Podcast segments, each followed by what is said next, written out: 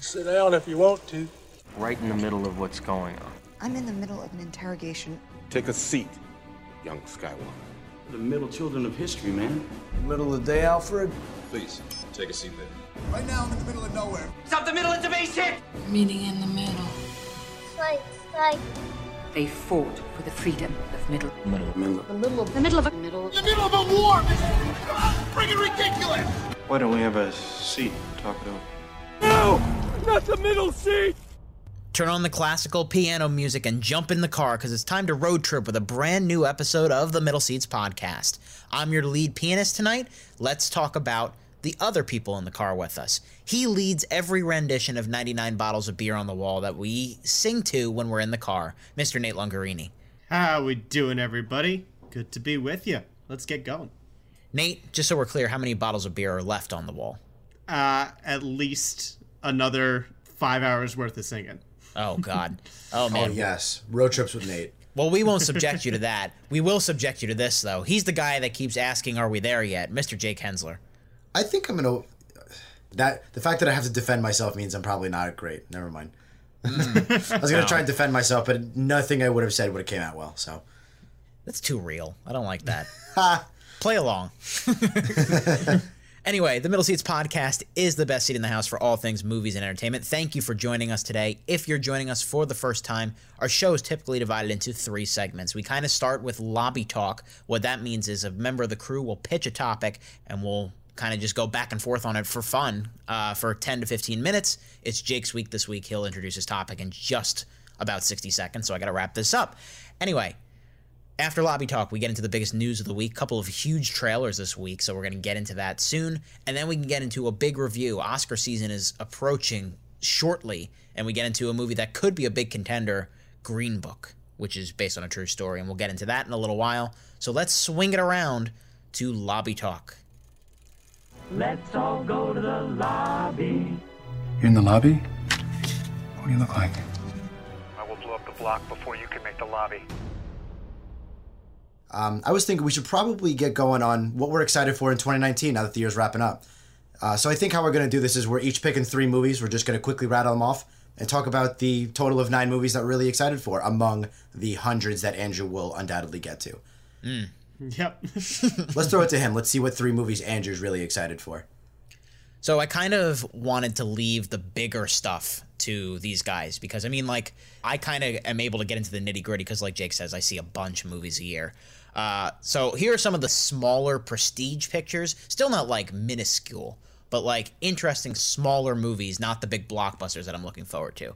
Um, and they're three fantastic filmmakers uh, coming out with new projects, and we don't get f- movies from them every year. We get them probably every two to three years. So when they come out, it's an event. It's been was it 2015 since Hateful Eight, which was Quentin Tarantino's last movie. He returns with Once Upon a Time in Hollywood. It's based around the Manson murder time period. It takes place in Hollywood. It stars Leo DiCaprio, Brad Pitt, uh, Margot Robbie, a bunch of other people. So we're very excited for that one. The Irishman is another one that we thought we might get in 2018. Uh, it got delayed, but Martin Scorsese working with De Niro, Pacino, Pesci, just a huge cast in that one. And then Little Women is another one that I'm excited for. Greta Gerwig, she's been a like a big actress for probably I would say, if not a decade, half a decade.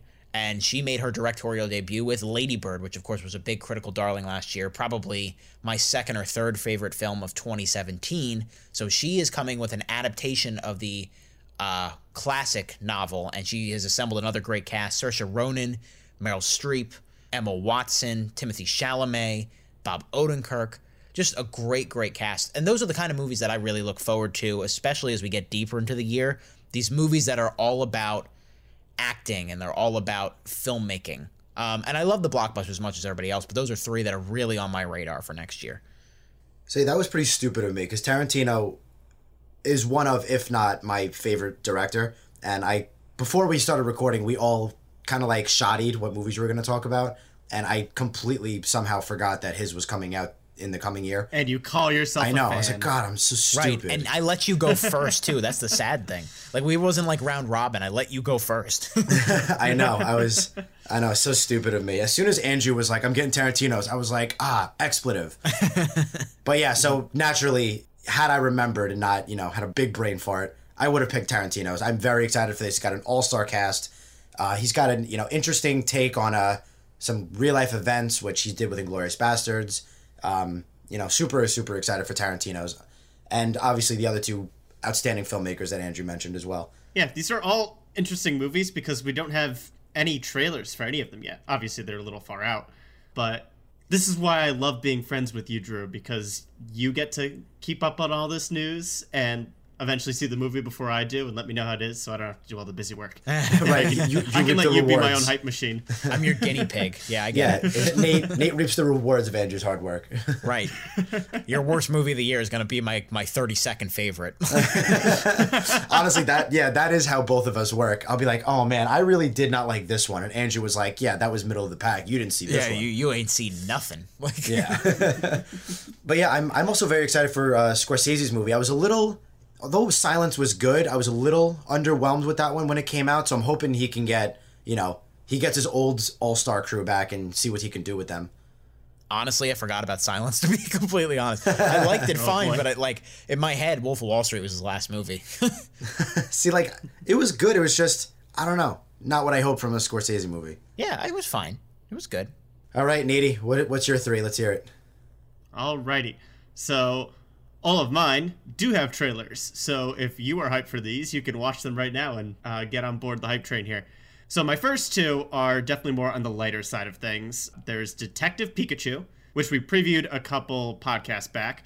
And as you know, I am the big Pokemon fan of the group, followed by Jake as my little protege there. And if anything, I'm just excited to see how good, bad, or weird it is. Because it just looks like such a weird mix of a movie that we, we have not seen anything like before. That's a great point. Uh, so I'll be happy to either trash it or praise it, depending on how it goes. Uh, one that I definitely am excited for and hoping is just as good as the first, though, is Lego Movie 2. All star voice cast, great brand of humor, and the premise here looks just as entertaining as the last time. We start with this weird dystopian Lego world, and Chris Pratt's character is still just happy go lucky, oblivious, and we're apparently going to space. So there's going to be spaceships, and it's going to be great. Uh, so very much looking forward to that one. The first Lego movie is very near and dear to my heart. And then to completely spin it all around, a darker but still another sequel coming out is Glass. And unbeknownst to fans at the time, it is going to be the third movie in M. Night Shyamalan's weird superhero universe, uh, picking off right after Unbreakable and Split uh, from a couple years back. And I'm just excited to see what a Bruce Willis who cares looks like. It's been a while, right? so yeah. It's When been was a last while. time that happened? Uh, and then hopefully, knocking on wood, M Night Shyamalan actually makes a good movie again because Split was pretty darn good, and Yeah. if he can keep that momentum going, I'm gonna have a good time because Unbreakable is one of my favorites, and obviously, uh, Sixth Sense and Signs are both classics in their own right, and a lot of people's favorites movies, depending on who you talk to. So this has potential. It's a it's a little pipe bomb just ready to go off. I just Right. hope it goes off in the right direction. Side note: I think I would fight whoever picks Signs as their favorite movie ever. But I digress. Yeah, Nate, I I'm I'm with you as far as uh Unbreakable goes. Unbreakable is really good. I saw it a while ago and then I rewatched it. It's a really good, grounded, down to earth, you know, take on a superhero universe. So when they revealed that Split was related and then they'll be taking all of them and putting it together in glass, I was I was very excited and I'm with you. I hope he I hope he can return to form and find himself again and make this really good. Mm-hmm. yeah, Like we're seeing so many of these connected universes. Everyone's trying to copy what Marvel did, and I feel like Shyamalan might actually be able to really like deconstruct it in a cool way, the same way that Cabin in the Woods deconstructed horror. right. And it could be really, really cool if it works, if it, Right. they do it right. because like he's he's had some fantastic failures but he's undoubtedly a unique mind. So like, I still wouldn't put anything past him. Yeah, and he, I just love comeback stories personally. Oh, yeah. Uh, and his his redemption arc per se has been Is- very interesting to watch. Yeah, it could be potentially in in a story in itself. yeah, has anybody had a more up and down? This is the culmination of a 20 year arc for him because 99 was when Sixth Sense dropped. wow, yeah, you're right. And it's just been like it was a huge peaks and valleys through his whole yeah, career. talk- and he talking could be about highs and lows. Right. Like if you had told someone 10 years ago that M. Night Shyamalan would be back on top, people would be like, "What?" But 20 years ago, they'd be like, "Yeah, of course. He's the next Right, Spielberg." obviously. That's what Newsweek said. Like, That's so crazy. um, and of course, Lego Movie 2. The original Lego movie is one of my favorite movies of all time. I'm excited, but I'm nervous too. You know what I mean? Because you take away Lord and Miller from the equation, and every time you do that, I'm just nervous. But I just hope it's serviceable. It does respect, kind of like what Incredibles 2 did to Incredibles 1. Right. It doesn't have to be as good, it just has to be fun. Yeah, I mean, knock on some heavy wood. I'd be pretty surprised if it was legitimately a bad movie. Because, I mean, it's just, there's still so much, you know, talent behind there, and the first one set it up so well. Like, you just got to make a, a, a solid, competent movie. You don't have to blow anybody away like the first one. Right, You just have to exactly. be, at least just be good. And I th- I'm, I'm, I'm confident it'll be at least that. Mhm. Hopefully better, but I'm not too worried about Lego Movie 2. And then obviously Detective Pikachu. I, Nate, I, you said it perfectly. You know, good, bad, or weird. I I agree with you. I'm pretty excited to see it, no matter how it is. Yeah, I, I, I honestly can't wait. I guess I'll transition awkwardly into my picks. But mine are John Wick 3. First one I think is is really good. Second one I think is awesome. And I can't wait for the third one. I'm super excited for that. It comes out in May, I believe. Very crowded summer. Mid May, yeah. Yeah, very crowded summer with Avengers and Godzilla and God knows what else. Aladdin Um, and Aladdin. X Men and yeah. Yeah, so much is coming out. Um, but I'm very excited for that. I think they're both the other ones are great action movies. After that, I'm gonna throw Star Wars Episode Nine out there because I mean, potentially, unless they decide to come back and make more sequels in ten years, this is gonna be the it for the Skywalker stories. And you know, not looking to argue with Nate here, but I love the Last Jedi, so I'm very excited to see where they pick it up. um, still, again, no trailer, not a whole lot known there. J.J. Abrams picking it back up, right? Yeah.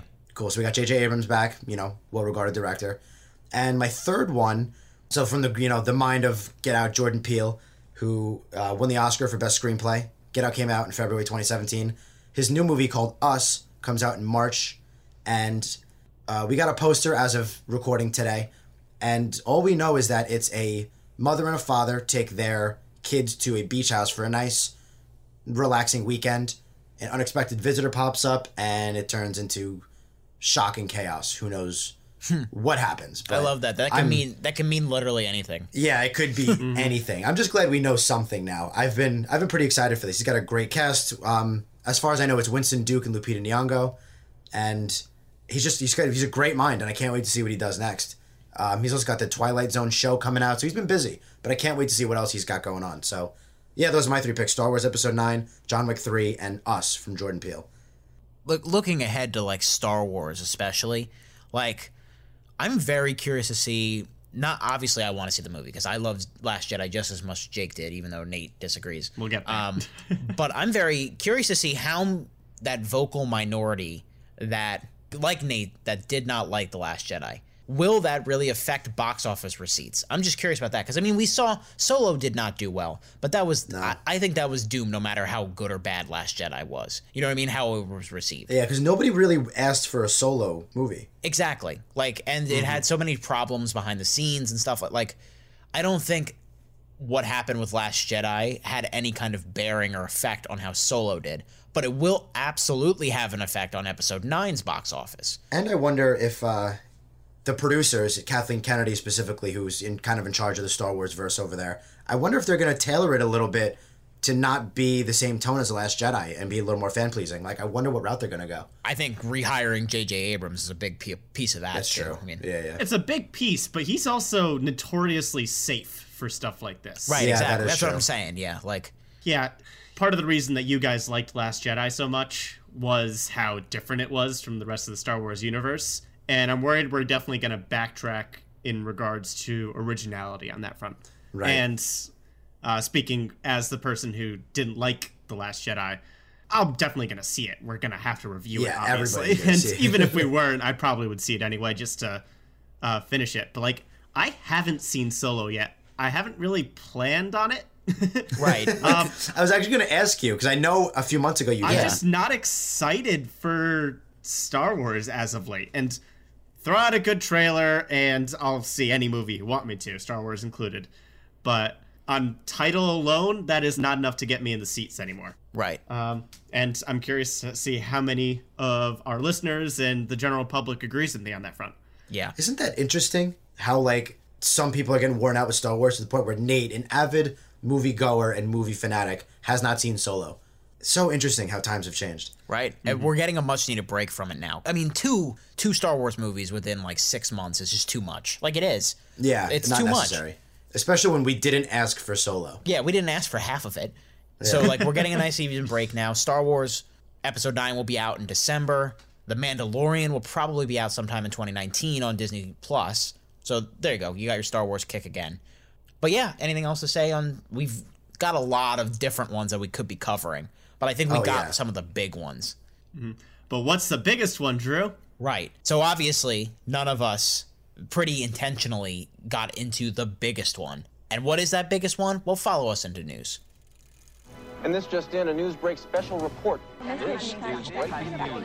I've just been handed an urgent and horrifying news story. So really, I mean, like, th- we all could have just talked about Avengers 4 and just made that a big focal point of our most anticipated 2019. Because, I mean, it is going to be one of the most anticipated movies, not just of next year, but probably of the century, like ever. Yeah. And we had been in the dark about it. We are all still reeling from Avengers Infinity War, and we're wondering what happens next. Well, recently, Marvel finally gave us some insight, and more importantly, they gave us a title Avengers Endgame. This on. Part of the journey is the end. Food and water ran out four days ago. Oxygen will run out tomorrow morning. That'll be it.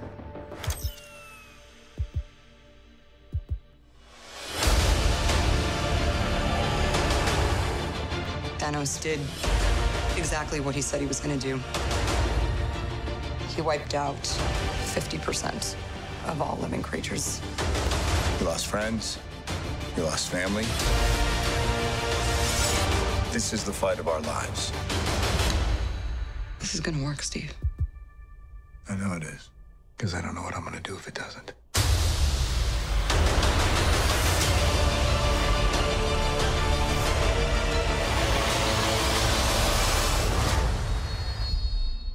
As of this recording, that trailer, a teaser trailer, very much a teaser for Avengers Endgame, has been watched 68 million times, over 68 million times by people on the internet on YouTube. Of course, it's Joe and Anthony Russo directing again. It's basically part two to Infinity War, although it is seemingly seems to be a separate movie.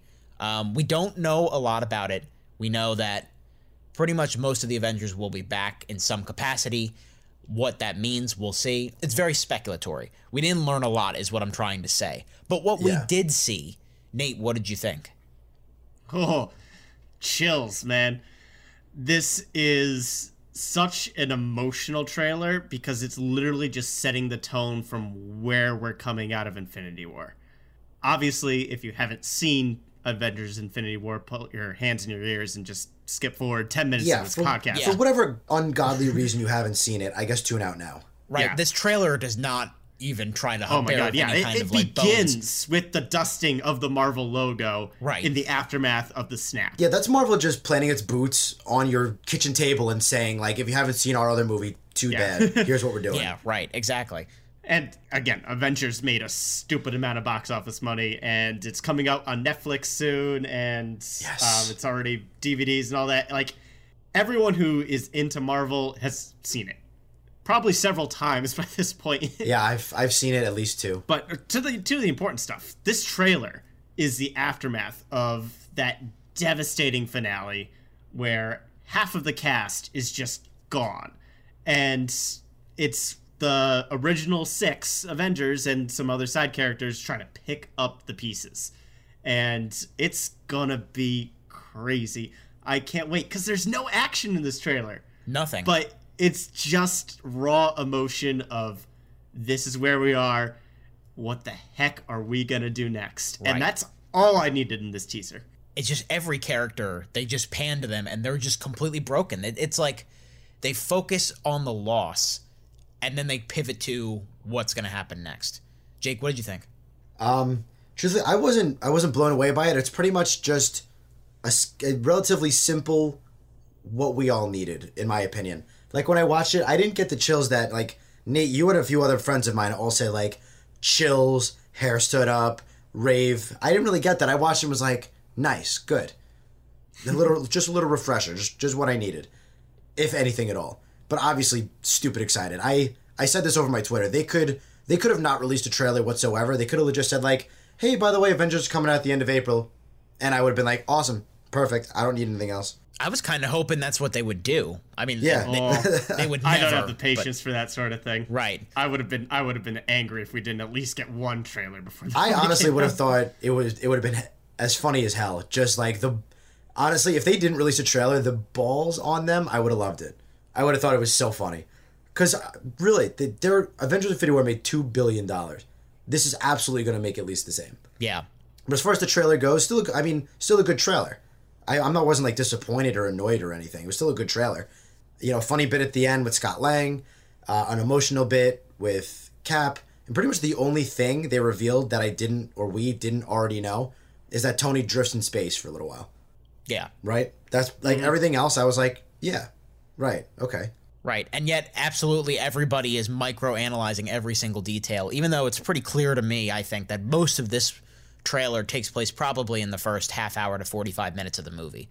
Right? Like, there, it feels like this is. I'd Yeah. even I'd even go less. I bet it could e- be the first twenty minutes. Yeah, it could be. I wouldn't I be hope so. surprised. Right. Yeah, I don't want to know. I don't want to see anything else.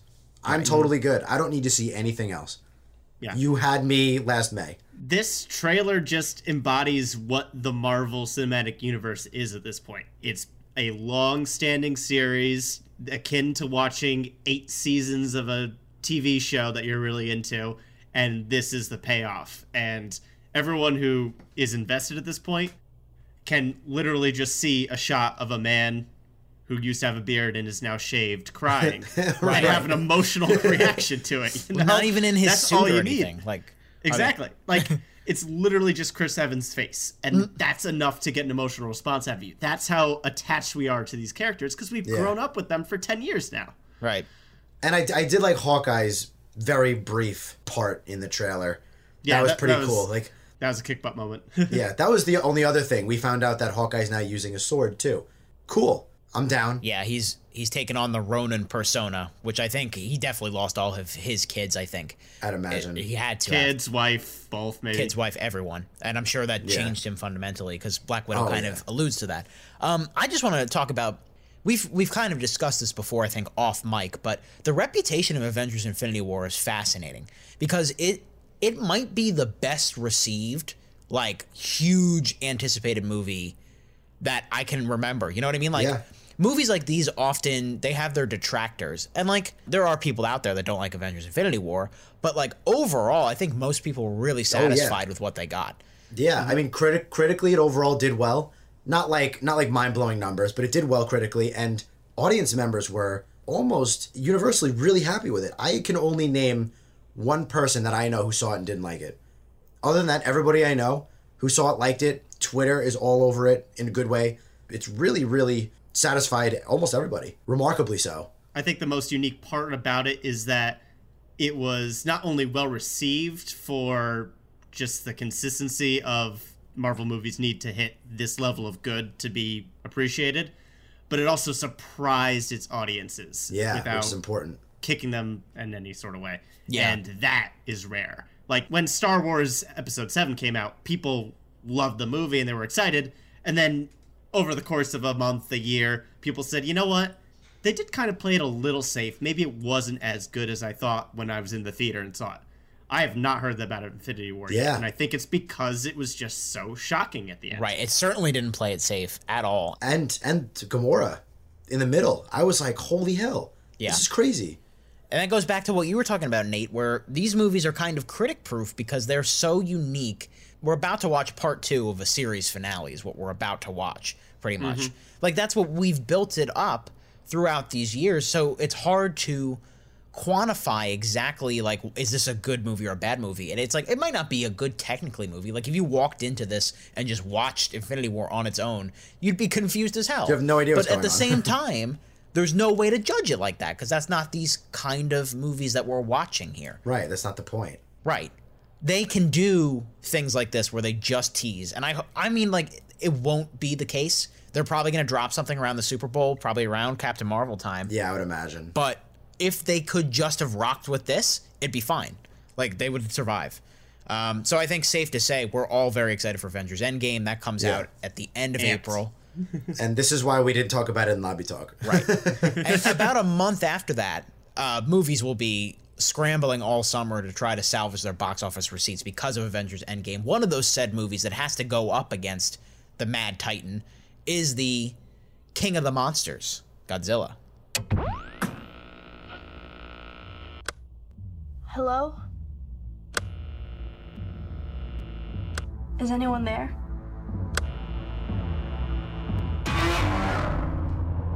Senators, we believe that these titans are just the tip of the iceberg. They're everywhere. Battling for dominance. A rival alpha to Godzilla. So you'd want to make Godzilla our pet? No. We would be his.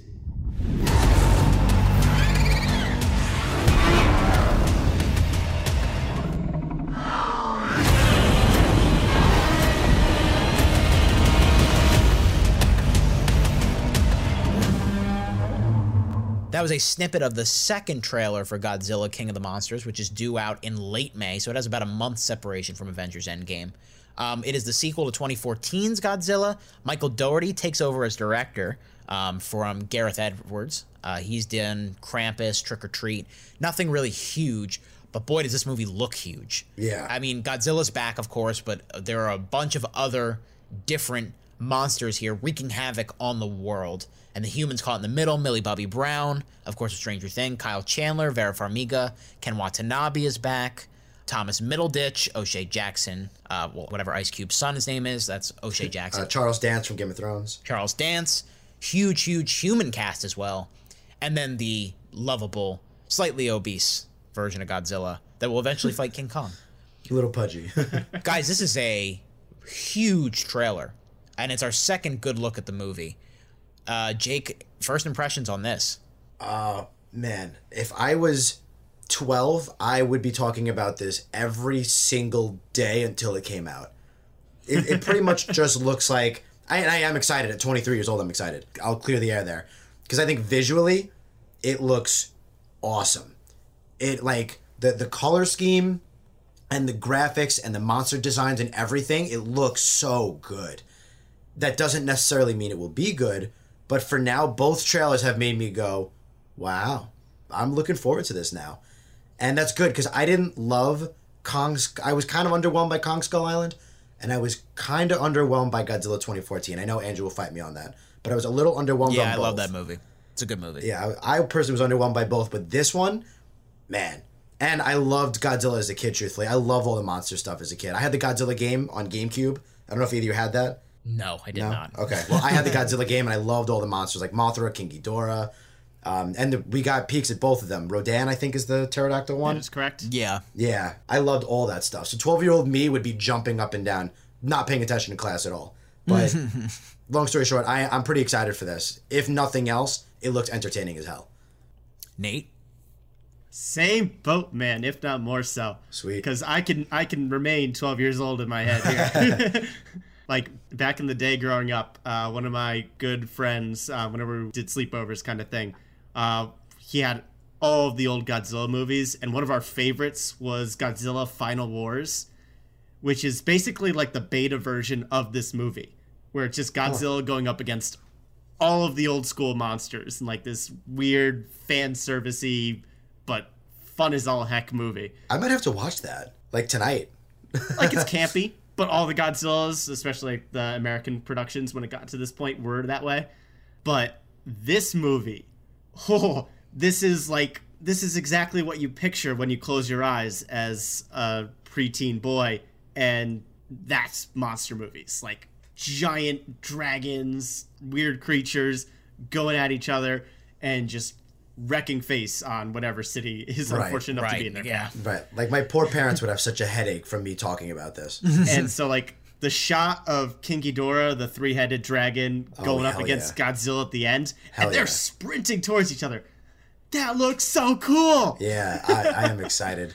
I'm really excited. I hope I hope it's good. Yeah, if they if they focus on the monsters this time around, I'm gonna be so happy because I'm more on Jake's camp when it comes to the 2014 Godzilla, where yes, it was tense, and yes, people are comparing it to Jaws, how you don't see the monster the whole time, but we just spent so much time on the military character. I already forgot his name because he's just so boring. It just ate up the movie because we were just focusing on his perspective the entire time. I don't really care. Like I didn't dislike it. I just didn't think it was anything great. Right. I thought well, it was yeah. okay. You have to walk before you can run, though, guys. Like, I don't think personally that you could have just jumped into what we are seeing in this King of the Monsters trailer, because this is clearly. I'll a- give you that. It's clearly a rectification of, you know, people's main complaints about the original Godzilla, which is not something that I had a complaint about. I really liked the movie's atmosphere, how Edwards kind of evokes Spielberg in a lot of points, and like you said, the Jaws atmosphere. That's a good way to put it. This just seems like it's balls to the wall crazy. Um, and it could still have some of those same problems where it has problems with human characters, but if they focus on the monsters as much as it seems that they are going to, it's going to be just exhilarating to watch. Um, I agree. exa- exactly. Visually, this thing is just like otherworldly. Like it Yeah, looks. it looks visually outstanding. Right. And it's just a matter of whether or not it can deliver on its promises. Um, because, in my opinion, the original Godzilla, that I shouldn't say original, you know what I mean, 2014 Godzilla, did not promise a movie like this. It promised what we got, which was, you know, passing glances at Godzilla and then handed over to him in the third act. This is, looks like Godzilla and his friends, or I guess foes, I should say, um, dominate the entire thing. Which, I mean, makes sense because, you know, he's out in the open now. We know about him. So like why we can't play coy about it anymore. Like you don't need to build the mystique of him anymore. He's there. So it's a matter of whether they can deliver on the promise of what you guys want. And I, I me too, I should say. But like what you guys have wanted from the beginning, I should say. Uh, Like, truthfully, my main concern is that the director's kind of inexperienced. He's been attached to a couple things, but he's never really done a whole lot on his own. nothing with a budget above 30 million or anything like that. Yeah, Like, nothing really great, nothing that caught anybody's eye. Like he's helped write some decent things. I think he's been attached on as a producer to some things, but as a director, he hasn't done a whole lot, and that's true. That's truthfully my main concern. Well, the movies he's done are good. They're just, you know, they're low key. That was my my concern was the jump to big budget filmmaking like this would be a problem, but it doesn't appear to be. To the visuals are there. Yeah, it looks great. so So obviously that comes out May 31st. So moving on from two 2019 movies we were really looking forward to to a premise that we now have and like some official announcements from a 2020 movie that should be really exciting. Um, so Pixar, we've kind of been pushing them to go back to original content because we all loved Coco a lot. Um, as much as we liked Incredibles 2, well, I don't think we're very much on board with a Toy Story 4 that much. But there has always been this idea, or not always, last year it was introduced at a convention. This idea of like Lord of the Rings meets modern suburbia life. We've learned very key details about that new story they're going to be telling. It's a movie coming out called Onward. It's due out in March of 2020. It'll be directed by Dan Scanlon, who's making his second movie for Pixar. He directed Monsters University. Pretty big core four of casting. It's Chris Pratt, Tom Holland, Julia Louise Dreyfus, and Octavia Spencer. The story is going to follow two teenage elf brothers, presumably voiced by Pratt and Holland. They're on a mission to harness magic, however little of it is left in the world. It's kind of vague, but basically, the the through line that they pitched was imagine mystical creatures living every day like us. well, did we already get that? Isn't it bright? Yeah. But- oh, let me say, imagine that, but good. How about? Or yeah. hopefully In my head, I went. I went. Watch Andrew get ticked. Yeah, let not let's not go there. Um, Nate, when you hear about this premise, what do you think? Well, I just want all our listeners to send us thank you notes because we got Pixar all on our own to stop making sequels and focus on original movies. Correct. That's That all was us. Just us. Yeah, they overheard us and they were like, you know what? They're right. Let's do that. Forget money. Yeah. Obviously, on just name and premise alone, we don't know a whole lot yet. Uh, but I'm I'm just excited that we get some original concepts in because it's so frustrating to hear when people say, "Oh, originality's dead. Hollywood can't come up with new ideas." Yes, they can, and hopefully, Pixar's paid enough dues with all the sequels that it's churning out that it's got the budget to invest in some potentially risky, uh, but hopefully fun, awesome Pixar ideas here. So, looking forward to it. Waiting for more information. Jake. Um, yeah, I'm getting pretty excited for for the future. Truthfully, I think, hon- honestly, I was saying this to you guys earlier. Just the name Onward is cool. That's a cool name. I like that. Also, great great cast: Julie Louis Dreyfus, Chris Pratt, Tom Holland, and Octavia Spencer. You said Yeah. it's a great cast. Um, so that's exciting. And Pixar original content. Hell yeah! Thank you. That's what we're waiting for. Literally here at the middle seats. That's what we've been asking you for. Um, so yeah, obviously that's all we know. We don't have any trailers for it, but um, that's cool. Oh, and th- that's what I want to talk about. I almost missed it. The premise. I really dig that kind of stuff, like fairy tale creatures and make believe worlds. Like I was the kid who wouldn't really tell people that I was into that stuff in fear of getting made fun of, but I always dug that kind of stuff. So hell yeah, anim- animated, fun, upbeat Lord of the Rings characters in suburban world. Yeah, I'm on board. Yeah. I think there's a misconception that Pixar's like original content bombs. I mean, it in comparison to the sequels, because their top three movies, I'm looking at the list right now, are Incredibles 2, Finding Dory, and Toy Story 3. Of course, those are popular sequels to immensely popular originals. But Coco, which of course was their last original movie, still made over $200 million at the box office, won Best Animated Feature. Um, and we know they have a wealth of money. So it's just, I think it's frustrating for us to just see that, you know, they're spending so much time on the sequels when they don't need to be financially. And these are the exact kind of projects that I want to see them doing. Amen. Because they're you, you know they're going to take this and still have like an amazing emotional core with it. Like they did with Inside Out and Up and Finding Nemo. They they have these concepts where they, you know, it sounds like you can describe it in one sentence like, "Oh, okay, emotions inside your head." Uh okay, uh fish goes to find his son across the ocean. But then it's so much more than that. And you know Onward, Right. and I already know that Onward is going to be more than that because one, it's based off of Dan Scanlon's apparently very real life experiences, uh, which aren't always happy. So we know we're already gonna have to cry from that. And two, Chris Pratt tweeted out said something. Can't tell us a lot about it yet, but that he like bawled the first time he read the script or something like that. So, I mean that that could be a little bit of just like you know I'm marketing this towards you, but at the same time, you can't you got to get excited about it. Pixar has earned the right that you hear a project and you go, okay, let's see what happens. honestly they're in a more i'd say slightly more risky way they're kind of like marvel even their movies that aren't that great are still pretty good and do well For the most part, yes. even their um their subpar per se are still relatively well regarded so i mean you know like marvel you got to trust them you got to trust that they're going to turn out good work Yeah, regardless of except for what it is. Cars 2. Forget Cars 2. okay Yeah. Let, Okay, let's, sorry, Let's Andrew. end on that note. Forget Cars 2. Don't forget what we just talked about, though. That'll end our news segment. If you have anything to say about any of those news items or anything to say about the most anticipated movies of 2019, please comment, subscribe, let us know what you're thinking. Let's move into our feature review. Moving back towards 2018 and a big Oscar contender this season, let's talk about Green Book. Yeah, some guy called over here, a doctor. He's looking for a driver. You interested? I am not a medical doctor. I'm a musician. Do you foresee any issues in working for a black man? You in the Deep South? There's gonna be problems. Who will be interacting with some of the wealthiest people in the country? It is my feeling that your diction could use some finessing. Fun, uh, but wh- why you breaking my balls? Because you can do better, Mr. Vallelonga. This gentleman says that I'm not permitted to dine here. I'm afraid not. How does he smile and shake their hands like that? Because it takes courage to change people's hearts. Come on, get out now. You never win with violence. You only win when you maintain your dignity. You don't know your own people. You, Mr. Big Shot, doing concerts for rich people. So if I'm not black enough, and if I'm not white enough, then tell me, Tony, what am I?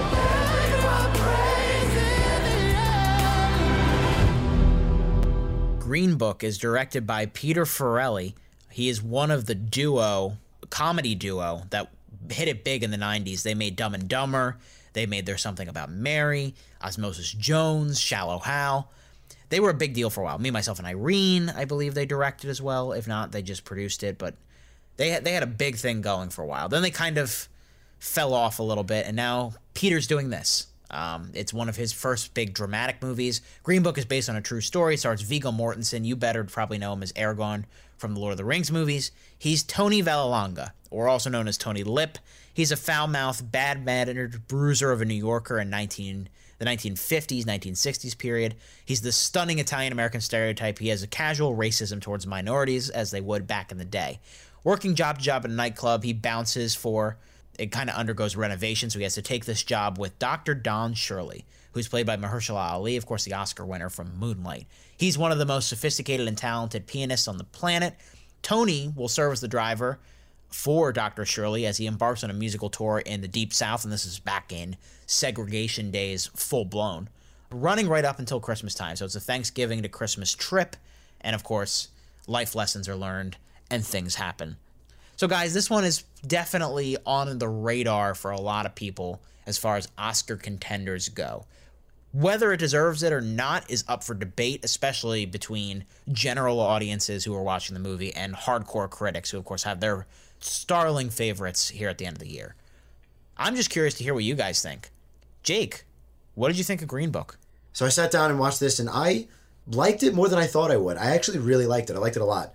Uh, I think the story's really good, and I think the performances were both outstanding.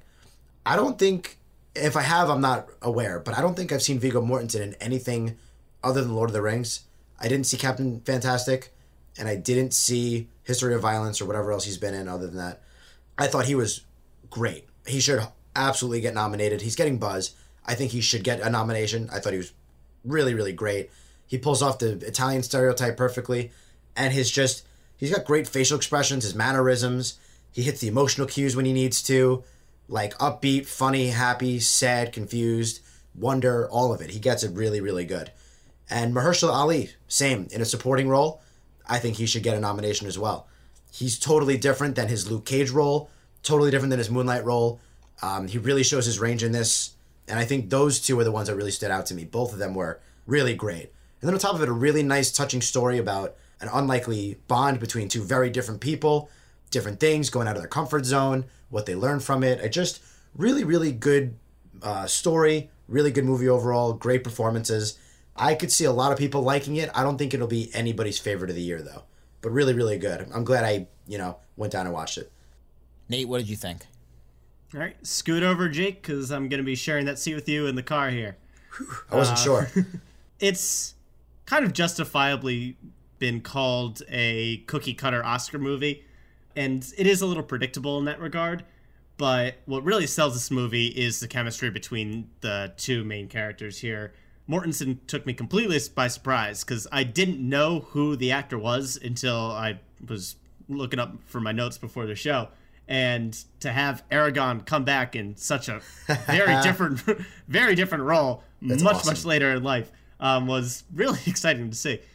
And then Mahershala Ali is and continues to be an outstanding actor and loved every movie or TV show that he's been in.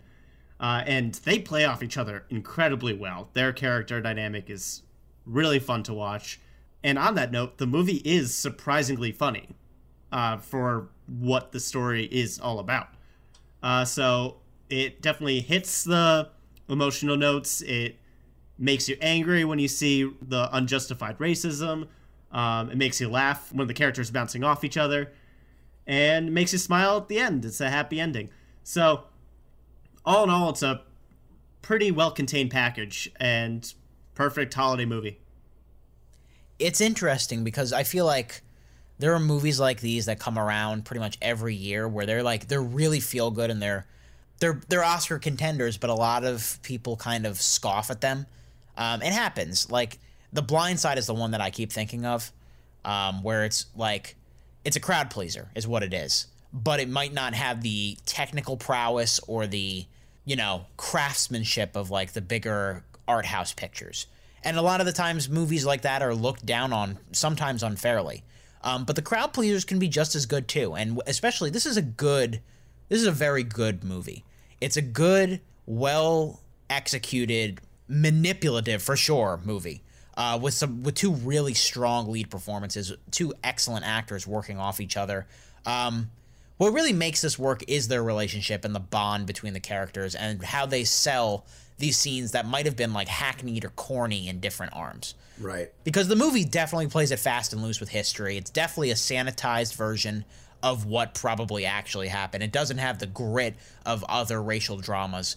And I think it suffers a little bit for that because it's clear that we're watching a version of this movie that is supposed to make everyone feel good. You're not supposed to feel uncomfortable watching this or like overly uncomfortable, if that makes sense. Right, yeah. I can see that. It's a sweet, likable, charming little flick about a very unlikely friendship. It has a lot of fun with turning the driving Miss Daisy routine on its head, where it has the white man driving around the black man, and that's a clever conceit. It's a good story. It's clear. I mean, like I don't know how much they moved around the facts, but as far as flawed as it can be at points, and it's certainly not perfect. There's a lot of lack of polish in the filmmaking that it's kind of it speaks to the inexperience of the director and the inexperience of the crew on working on these kind of movies. For all of those shortcomings, Mortensen and Ali carry this thing past the finish line because they are so good and they're so good together that it just feels like we're watching two thespians just put on a show. Mm-hmm. Ultimately, that's what a lot of these Oscar movies boil down to. It's just watching some of the best talents in the world elevate material that might be like B minus material to like B plus stuff. And that's what we're doing here. Yeah, um, and I, I kind of agree with you. I remember thinking there's not a whole lot of like not that the direction is bad. I also am not the one who's like an expert on directing, obviously, but I remember thinking there's not a whole lot of like style or unique qualities to the direction, like like Mad Max, La La Land, Revenant, just you know recent movies in the last few years. Those are very specific styles. Great directors working at hand. This is obviously, you know, to me, obviously more of a director who knows how to direct a movie, but not with any kind of precise or specific qualities in hand. Yeah, it's competent. Mm-hmm. Right, yeah. And had they not landed the actors that they landed, it would have been a different movie. I agree. Like both of them are great and they do wonders with the script. Um, but I think with lesser actors, it would have been a more mediocre movie and not talked about here, honestly. Yeah, we wouldn't be touching on it probably. So like you were talking Nate about how like Mortensen is just unrecognizable and how much weight he gained for this role. And I think the movie has a lot of fun with that weight if that makes sense. Just like it makes it a source of comedy. Yeah, and the Italian stereotyping in general is kind of on the nose as someone who comes from an Italian family and knows a lot of Italian families. Um, not to the point of being offensive, obviously. but, Right. Uh, just the mannerisms, the food, the dialogue. He does an incredible job. And he becomes the driver of uh, Dr. Shirley because of how he can handle himself and handle others. And there are several scenes where he has to intervene to to protect the piano player and he can really pull that snap from I'm a likable, funny guy, let's figure this out to I'm gonna wreck your face. Right. And- oh yeah. Very quickly. and very quickly but convincingly, believably, and uh, honestly a treat to see this actor again. In again, I did not know who the actor was watching the movie, and I'm like, wow, I really like him. Who is he? Oh my god, he's from Lord of the Rings. That's Aragorn? What? yeah, I was I was pretty shocked. Uh, I'm I'm with you in that boat, Nate. I knew who it was going in, but watching him, I'm like, man, he's got one of the biggest trilogies of all time under his belt, and now he's getting Oscar recognition from a couple years ago and potentially this year. Good for him, man. Yeah. He's been doing quality work since Lord of the Rings ended. It's just been in smaller movies that not a, like a general audience saw. This is definitely probably the biggest role he's had since then. Right. But he's ju- he's a great actor. Like he really is, and he gets to show it off here. These are two guys that I feel like elevated themselves from like character actors to full blown leads just by Yeah. sheer talent. Because Mahershala Ali's been around for a while too, but Moonlight really sent him to the stratosphere, and now he's got like he's gonna be the lead in True Detective. I'm so excited. For He was an amazing villain on Luke Cage. Like, yeah, the guy is great, and he deserves everything that he's been getting, and both of them do. That's why I'm happy to see this movie succeed, even if I don't think it's perfect per se. And I think that's where we get into our ratings here. Um, so we're going to get into our ratings for Green Book. Basically, how we rate things here on the middle seats is we rate them on the seat scale. If we think a movie is perfect with almost no flaws whatsoever, we give it a royal throne. If we think a movie is really great but has some minor flaws, we give it a plush recliner.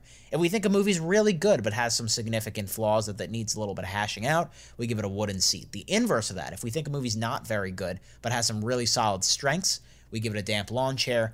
And if a movie has no redeeming qualities whatsoever, we give it a sleazy outhouse. And if we think a movie needs to be seen in theaters with a good crowd or with a big screen, we give it the bag of popcorn moniker. So, Nate, what would you give Green Book? Yeah, so just quick recap. Love the characters, tightly packed story, good direction, solid plot, good theming. All around, it's a really tightly contained movie that that just works. It didn't blow me away. It's a little predictable. It's a little sappy at times, if that's the right word. It doesn't pull out all the punches with how serious racism and segregation is and was in this country. So, on that note, it doesn't go above and beyond to see to be a movie that I haven't seen before. But that said, on character strain alone, this is a solid, solid movie. Uh, so I'm gonna go plush recliner on it. I thoroughly enjoyed it. Never was bored. Thoroughly entertained. Uh, it was funny. It was emotional, and it was a good experience. Jake. Yeah, this movie's a really good example of just a, a really well done quality drama. It's not a masterpiece. It's not any of those movies that's blowing people away. Uh, I highly, I guess you technically never know, but I highly doubt it'll win Best Picture if it gets a nomination. It's just a really good quality film that I think most people, if you can, if you can just take good story making that's not you know overly exciting, just a really good, well written, well told story. This is it. This is what you're looking for, and plush recliner for me as well. I'm, I'm kind of I'm feeling the, the vibe, the middle seats plush recliner vibe tonight. But yeah, just really, really rock solid movie with really uh, standout performances from both our leads. Yeah. The acting really does carry this thing. I took a step back and I looked at it and I was like, would this movie work as well without those two? And I mean, like, you can't isolate it like that too much. But at the same time, I do have some issues with just how over the top and corny it can be at times and how much it does lay it on thick. Like, it's a very obvious movie, there's no subtlety here. And like for me, it takes a little bit more than what this movie gave to give it probably a plus recliner. I'm giving it a very strong, solidly built wooden seat. It's a good movie. It's definitely something that you should watch around Oscar season because of the performances, because everybody will be talking about Viggo Mortensen and Mahershala coming up. Uh, I don't know if they're either of them are the front runners per se, but I think both of them will make it into that five, especially if it does well in other categories like best picture or if it gets like a production design or costume. It's like a screenplay. Thing. Yeah, we'll see about screenplay because I think my biggest issues are with the screenplay. It just feels like it's it's a little on the nose. It's so on the nose, yeah. And yeah. we'll get into what those on the nose problems are. Some of those scenes that might have been like, oh brother, a little bit coming up here in our spoiler section. So if you have not seen Green Book, tune out now, and don't go on Wikipedia because it's a true story. Uh, if you have seen Green Book, join us in the spoiler section. Whoa! Oh, spoiler alert! Spoiler! Spoiler alert! Excuse me! Spoiler alert! So yeah, as far as spoiler goes, well, actually, first off, I didn't know, I wasn't sure if this is based on a true story or not. So when they showed it at the end credits, I was pretty happy. I'm like, oh, that's so nice. It's a nice true story. I like when nice stories like that come out. I'm, you know, I don't consider myself a sucker, but when I found out it was a true story, I was like, oh, that's nice. But we talk about on the nose stuff a little bit, and there's definitely something to that. And I think the most on the nose scene for me, even though they added humor to it, which worked, was the uh, the fried chicken scene when they were in Kentucky. They get Kentucky Fried Chicken in Kentucky, and they have literally a whole discussion about black people who like fried chicken, which is obviously a stereotype, and they literally address it on the nose about how it is a stereotype because Mahershala Ali's character has never eaten fried chicken.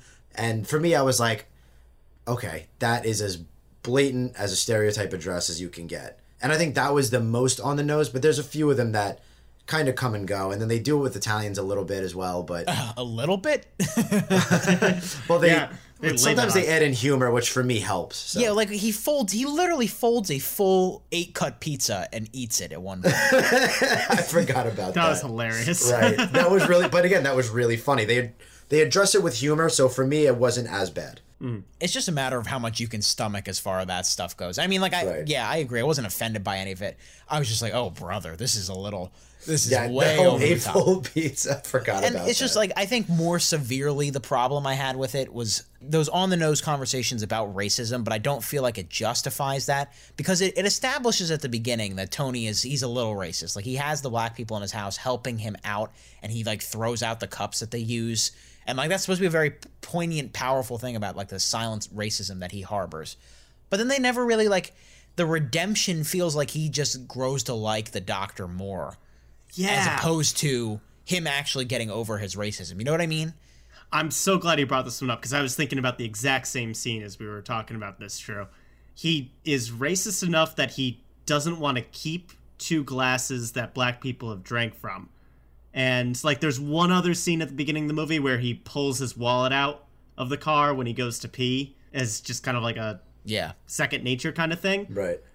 But then there's no show of growth in between that moment and when he's like now adamantly defending the doctor's Right. character. It's very rushed, in my opinion. There's no like acceptance of wait a second, he's actually a person. I shouldn't be racist anymore. Like that doesn't happen. That arc isn't earned in my opinion. And it just it just flies by.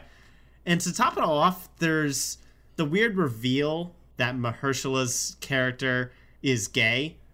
And Tony's character doesn't really react to that. And someone who's as bigoted as I don't want to keep glasses that were drank from black people to having no issue with his character and any like potentially homophobic feelings in there. It just felt kind of off to me. It's way too cartoony. Yeah. There was no conflict there. Well, I was I was a little surprised that there was no reaction to the reveal, but at the same time, he they I feel like they addressed it a little bit because one they at this point have been growing and helping each other and growing to like each other, and he kind of makes a little pass like I've worked in nightclubs for years. I know funky stuff happens. I'm not really one to judge, and he kind of just lets it go. So I was a little I was surprised that there wasn't a reaction, but I feel like that was you know simple Yeah, enough. and like and- that's the explanation for his lack of reaction. But again, you're coming from a character who didn't trust black people in the beginning of the movie. Yeah. And now we have this character, and there's just no in between moment. Right. Jeez, Nate, it's like you're reading my notes over here. Like I've got like you've got, you're nailing every point. Like you're doing my job for me, man. Like we're very much on the same page as far as that goes. And I think the movie tries to like retcon that. I mean, they should have probably removed that scene because the rest of the movie kind of tries to establish Tony as like he's too stupid and too like naive to be a racist. If that makes sense, he's too simple feel of a guy. That's what they try to set it up as. But then that scene is completely counterintuitive to that. You know what I mean? Like mm-hmm. it's supposed to show some redemption arc that I just feel like didn't happen.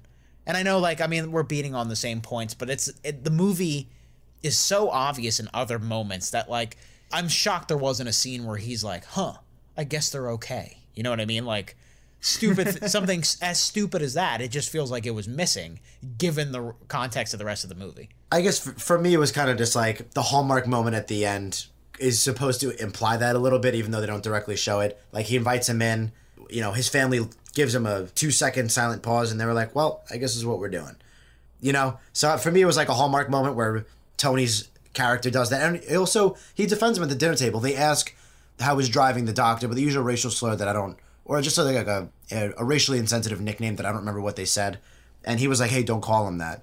So they really hammer home their friendship, and I guess the ending is just supposed to imply that he thinks differently now. But I know what you guys mean. There's no direct hit home moment for him where he really goes, "Ah, got it." Right.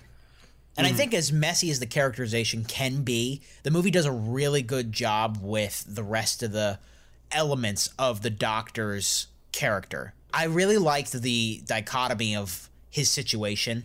He has that big, big, showy Oscar moment where he's talking about how like he's too white to be he's like too talented and too white to be black. But then of course white people don't accept him either. He's this very lonely soul. Absolutely. And I Right. really think Mahershala and the script really nailed that part. Yeah, I really, I really like that a lot. Tony is such a family person, family first person, despite all of his simpleton flaws. And it's such an easy contrast to make, but the movie nails that. And if it didn't nail that, it would would have been in big trouble. For sure. Yeah, I I honestly can't think of any criticisms for Mahershala Ali's performance. I thought his character was great. I thought how the character was written was great. Like he fully embodied someone who was torn in several different directions and didn't really feel like he had a home in any community. And he stands up for himself at the right moments, um, particularly like that Christmas Eve scene at the end, just having personal pride. And like, I thought all of that was powerful stuff. Like, Right. maybe a little predictable, but Right. I'm not going to fault the movie for that because it was a good character. Well, and I completely called uh, Mahershala driving him at the very end, like their final home stretch to the city. When he was like, "Oh, I can barely see. I feel like I'm gonna fall asleep." I was like, "Ah, that's how they get home. Got it." right. And really, the movie kind of like establishes like, oh, you get home for Christmas, but like, what if he? So what if he didn't? He's making money for you, woman. Like, like you see him the, the next day. and that kind of just again hammers home the whole like general audience pandering that this movie kind of does. And there's nothing there's nothing wrong with that as long as you do it well, and it does. Right. Like there is definitely pandering and you know really like, hey, this is our message. Take to it. But it, I think it, like you said, it was done in a in a good enough way and not an obnoxious cheesy way. Like it worked out. Exactly. So, guys, I think we've kind of gone into a lot of what makes Green Book work and what doesn't make it work. Let's move into final thoughts here. Jake, you were on a roll. Why don't you finish it up? Oh, how nice of you. Um, Don't push it. yeah, I was gonna say, to- You- totally threw me you off guard with that. You ruined already. Thanks. I should have seen that coming a mile away. Um, it is definitely a feel good movie. I'd say my only criticism was there was a point when I just like kind of casually checked my watch and I was surprised I was only about halfway through because it's only what two hours ten minutes, two fifteen. It felt a little bit longer than that, and if you feel if the movie feels like it's longer than it is, that is a little bit of a criticism for me, and I kind of felt that a little bit with this. So I could see some audience members getting a little like groany. But other than that, this is a movie that I think a lot of people can not only enjoy and enjoy the story and the performances, but get something out of and learn as Tony learns and learn as the Doctor learns. So I really liked it. I really liked the whole story, uh, and mostly the performances were outstanding. You know, combined with a good story, a good feel good story for the holidays, like you guys said. Definitely worth the watch. Nate, final thoughts on Green Book. I'm not familiar with the the true story aspect of this. Um, just looking it up online, uh, the family of Don Shirley has come out kind of against this movie because of just how how safe they keep all of the Right. the themes in this movie. There's a lot of backlash to the movie that I think we would need more time to get into. Yeah, and none of us are uh, into classical piano music. None of us really know the history here, so Yeah. I can only speak to what I thought of the movie as a film, and I enjoyed the story they put together. I thought it was very tightly contained and honestly completely and totally sold by just the actors' chemistry together. Their dynamic is so much fun to watch, and there's there's a lot of great quotable moments in there, a lot of really fun banter. Good feel, good movie, maybe even too much stuff, and I'll leave it at that. Jake, you used an interesting phrase when you were talking earlier. You were talking about like the end sequence of the film, and you called it like hallmarky and like something you would put on a greeting card that's comfortable, it's warm, but it's also a little vapid at points too. Um, and that's that's kind of how I feel about this movie. I like it. It's a good movie. It's well acted and really elevated by the talent in front of the camera. It's just the talent behind the camera kind of leaves a little to be desired at points, and it doesn't put it in that second tier when we really start talking about serious best picture contenders for me. Now, other people are going to disagree with that. I think the Academy most likely will. I think this has, I'm not going to call it a lock, but I think it's got a very good shot at being one of the eight or nine to be nominated. Right. Um, I think and so too. And I won't be necessarily angry if it gets nominated. I'll understand, but I do think I'll be a little irked if it wins, just because I think there are a lot of more deserving Oh movies yeah, out I there. would I would be a little like really if it wins because it's Right. definitely it's a good movie, but I don't I don't see best picture winner. I'd be disappointed if it did. Right. This kind of thing happens all the time, though, too, so I wouldn't be shocked. I do recommend that you watch it. I think your Oscar season will not be complete without watching it. Just I, I wouldn't have the massive expectations for it you might have for something like First Man or even A Star Is Born. To be honest. Yeah, I like both of those better. Me too. Mm-hmm. Me too. That'll do it for this week's episode of the Middle Seats podcast. Before we jump back in our Cadillac and drive home, Nate Lungarini, where can they find us on the internet? Alrighty, here's how you can get in touch with us. Please like, comment, and subscribe to our YouTube channel, The Middle Seats. You can also listen to us on the go on both SoundCloud and iTunes. For any questions, comments, or updates on the show, keep an eye on our Facebook, Instagram, and Twitter, all at The Middle Seats. And if you like what you hear and you want to see more content, let us know and spread the word. Guys, I don't know about you guys, but I am very excited for next week's review. We finally get to talk about Spider Man Into the Spider Verse. Ooh. Hell yeah. Big anticipated movie of this winter season. Phil Lord, Chris Miller produced. So we'll talk about that coming up soon. Uh, for all of our past episodes, you could find us obviously where Nate was talking about. That'll do it for the, us this week. For Nate Lungarini and Jake Hensler, I'm Andrew J. Keep that seat warm, everyone. We'll be back soon.